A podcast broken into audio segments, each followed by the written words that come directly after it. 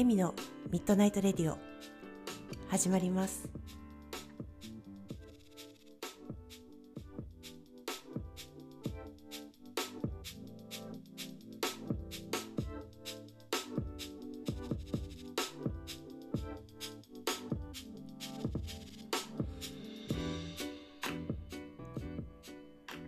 こんばんは、エミです。今宵もひとときお付き合いください。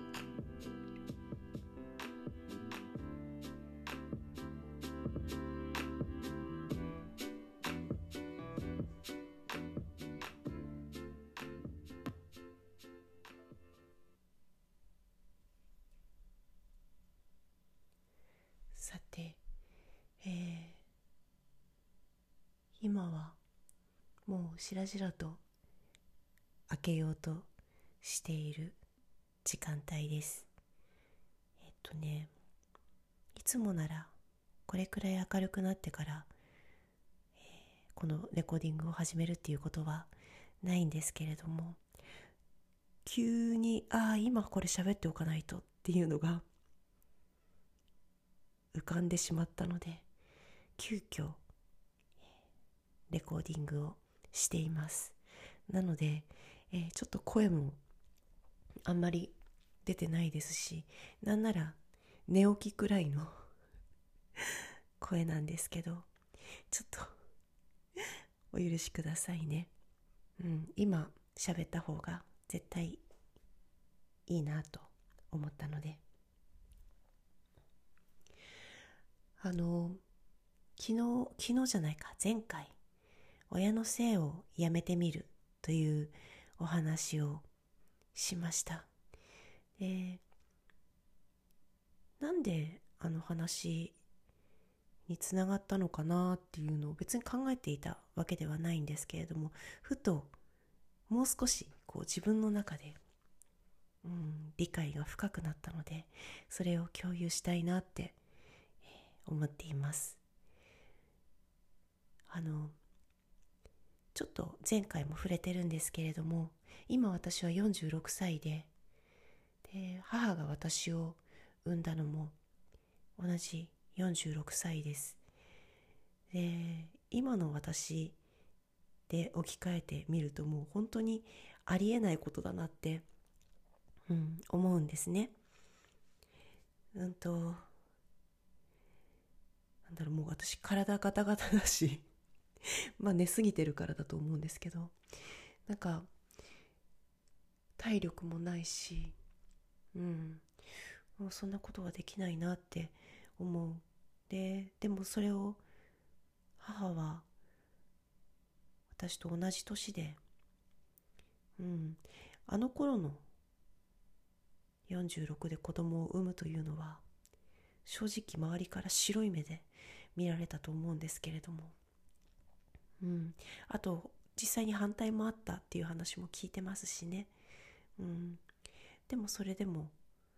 迷いはなかったという話を一度母から聞いたことがあります、うん、でそれその時その迷いがなかったっていう話を聞いた時は私もちょっと見方が斜めだったんでまあそうよね。世話をしてくれる子供が欲しかったもんねみたいな。もう歪みまくってますね。うん。なんかそんな感じでしか受け止められなかったんですけど今となってはただただすごいことだなと思えています。でねうんとそうなんかその親の背をやめてみるっていう話自分がこの年になってみてなんだろうこうなんかこう分かることがある。それは自分自身が精神的な成長というものはなんかもう正直まあほとんどないんだなということに気づいたからだという話を前回していましたがなんかね多分このこれくらいの年になってうんとなんだろうこう親と子ではなくて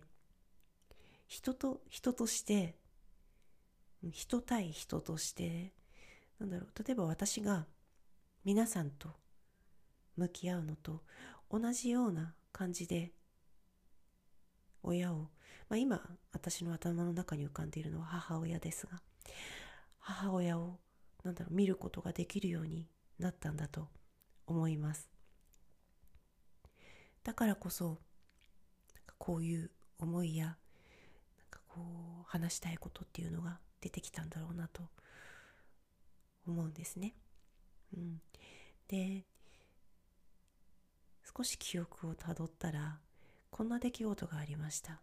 私が中学校1年生か2年生の時だったと思います。えっ、ー、と私はその時、えー、いつも毎朝友達と待ち合わせをして数人と待ち合わせをして一緒に学校に通っていたんですけれどもとある日その待ち合わせ場所に行ったらもう友達が先の方を歩いていたんですね。私を待ってくれていなかったんです。ではどうしたんだろうと思って駆け寄って行って「おはよう」って声をかけたら無視されたんです。で「えどうしたの？何？何？どうしたの?」っていうふうに聞いたらなんか部活の同じ部活の先輩に「告げ口したでしょ」って言われたの。うん、でなんかあああのことだなっていう思い当たることがあってでもそれは告げ口ではなくって先輩と話をしていた時に話の流れでその子の話をしてで別にそれは告げ口ではなくて私の中では面白い話としてしてたんだけどなんかその後からその先輩にその子がこうやって言ってたんでしょうって言われたっていうことでこうなんだろうあえみちゃんが告げ口したんだっていうふうに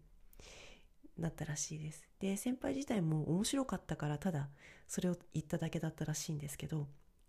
別に責めたわけでも何でもなかったけどこうねいないところで言ってたことが伝わるっていうのはぱり気持ちのいいことじゃないですから、まあ、その時の私っていうのは、まあ、資料がすごく浅かったんですね。うん、でなんかそれでもうなんだろう告げ口した人に私はなっていて、まあ、仲間外れにされたんですねその時。まあ、はぶられたわけです。うん、で私はショックで、えー、学校に行けなくてでそのまま家に戻ったんですね。でその頃までの私は、うん、学校を休むっていうことはほぼなくて、うん、だから親も、まあ、びっくりしたんでしょうけどで帰って私は母親に「こうでこうでこうで」って言って「もう学校行きたくない」って言って今日休ませてっていう話をしたんですね。そしたらなんだろう私が期待していたのはそっか大変だったね。よしよし。今日は休んでいいよ。うん。味方になってくれると思っていました。母親が。うん。でもその時の母親の反応はうん。何だったかな。そう。あの世間体を気にして学校に行ってくれと泣いて頼まれました。お前が学校に行かなくなったらお母さん周りからどんな目で見られるかみたいな話だったと思います。うん。でそれだけじゃなくて私は一生懸命こう訴えてたんですけどそれだけじゃなくてお母さんも苦しいんだと。あのその時母親は母親で悩みを抱えていてどうやらその親類の方からなんかこういわゆる圧力というかまああの上下上下関係みたいなところでちょっとこういじめみたいなのをこう受けていたようでなんかこうなんかいじめなわけではないんだけど圧力というかそれぞれのまあ感覚の差なんでしょうけど。でその話を、泣いている私にお母さんだって大変なんだって言ってその話をこうし始めたわけですよ。うちの母親が。母も泣きながら。でそんな状態でお母さんも参ってるのにその上あなたが学校にも行かなくなったらもうお母さん生きてられないくらいの、うん、感じで話をされて。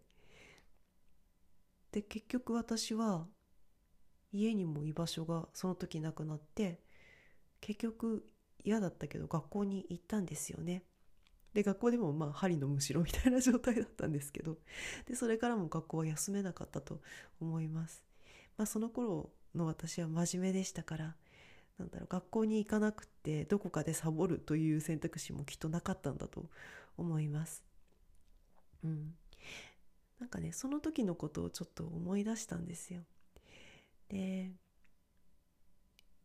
そのことがきっとなんかこう母親を見る目をその後のなんかこう母親を見る目を大きく変えたんでしょうね。きっと。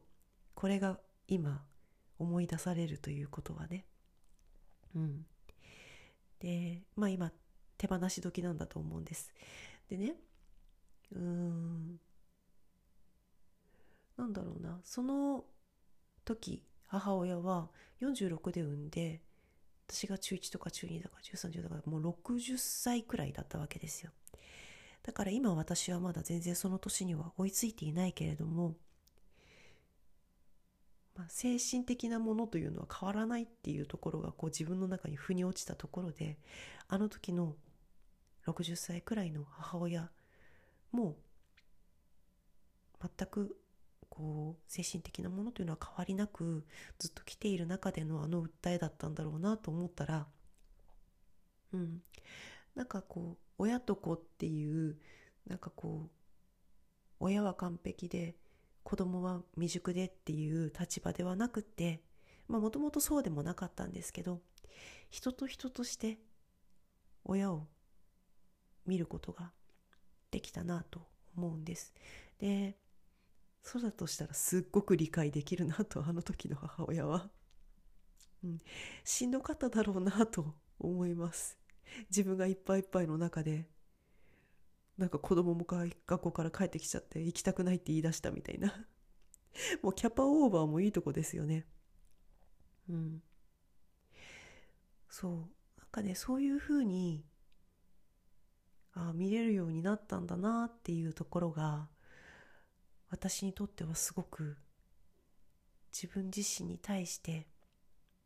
か嬉しいところです。でいつも両親の話をするときにちょっとした葛藤があります。私はもう両親が亡くなって目の前に存在としていない。うん。でそれがあるのでなんかそれもあるからかなってやっぱりちょっと思うところがあるんです。今このレディオを聴いている皆さんはおそらくまだうーんご両親がご健在の方であったりとかその私のように両親が両方亡くなって時間が経ってるっていう方はそんなにいらっしゃらないんじゃないかと思っていてだからそこには差があるかなって思うから、うん、この話をする時はいつもちょっと戸惑いがあったりしました。ただその部分もですねちょっと私はなんかあこういうことなのかもなって分かった部分があってそれは何かっていうと結局この変化っていうのは親が目の前からいなくなったからではなくて私が私自身にうん過度な期待をかけ続ける人生をやめたからだと、うん、思います。私が今も私に対して私はもっとできるはず、うん、こんなもんじゃないはず。こうではダメだ。こうならなければ。そういうプレッシャーをかけ続ける人生を今でも歩んでいたとしたらこういうふうに親とのことをうん見れることは今もなかった。うん。なんだろう。自分への期待というのはなんでこんなに私はダメなんだろう今日もうまくできなかったうん、こんなんじゃまだダメだ、ダメだ。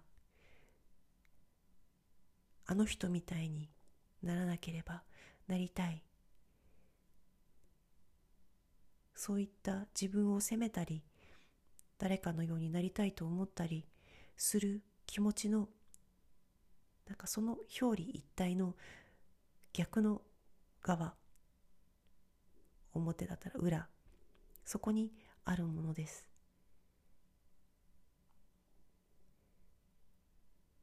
でも自分自身が持っているというものは持っていて持ってきたものは変わらないんですね。うん。そう。なんかそこに気づけたからこそ私はこうして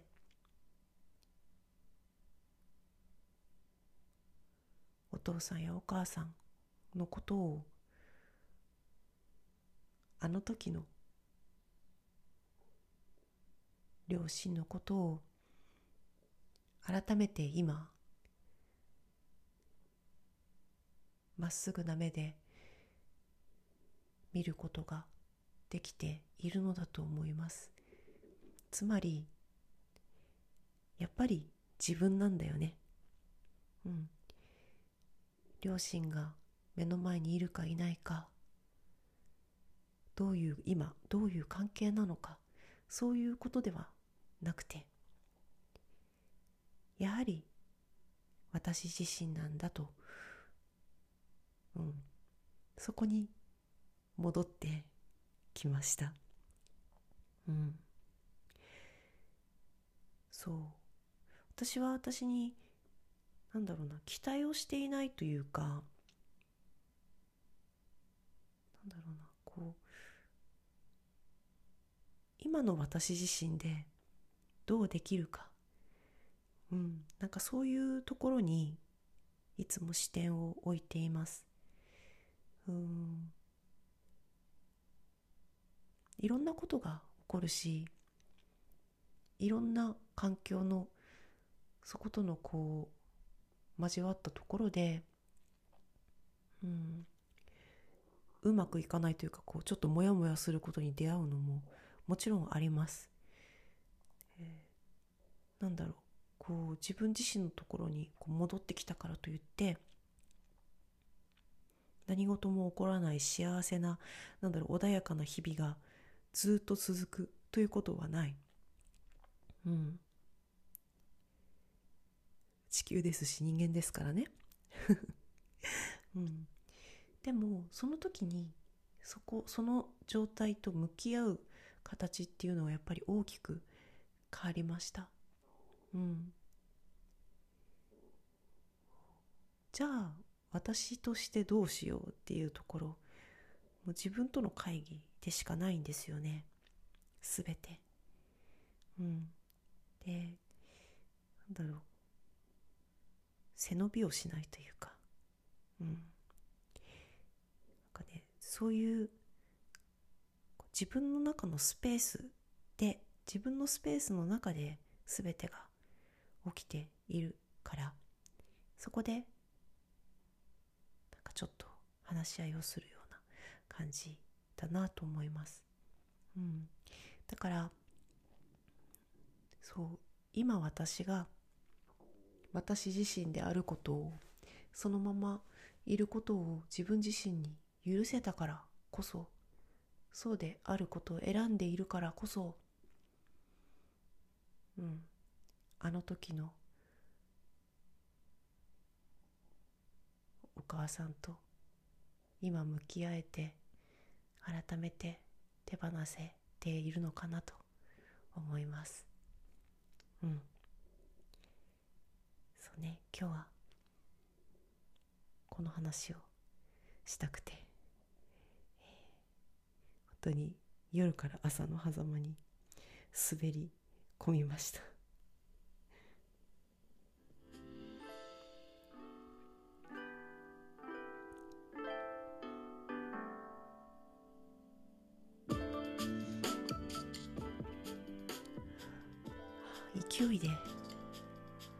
話したのでひょっとしたらなんかこうちょっと聞きづらいところがあったかもしれませんが、えー私は今この瞬間にこのお話ができて、うん、とても嬉しく思っています。聞いてくださってありがとうございました。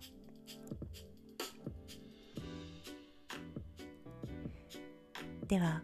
今宵はこの辺で。またね。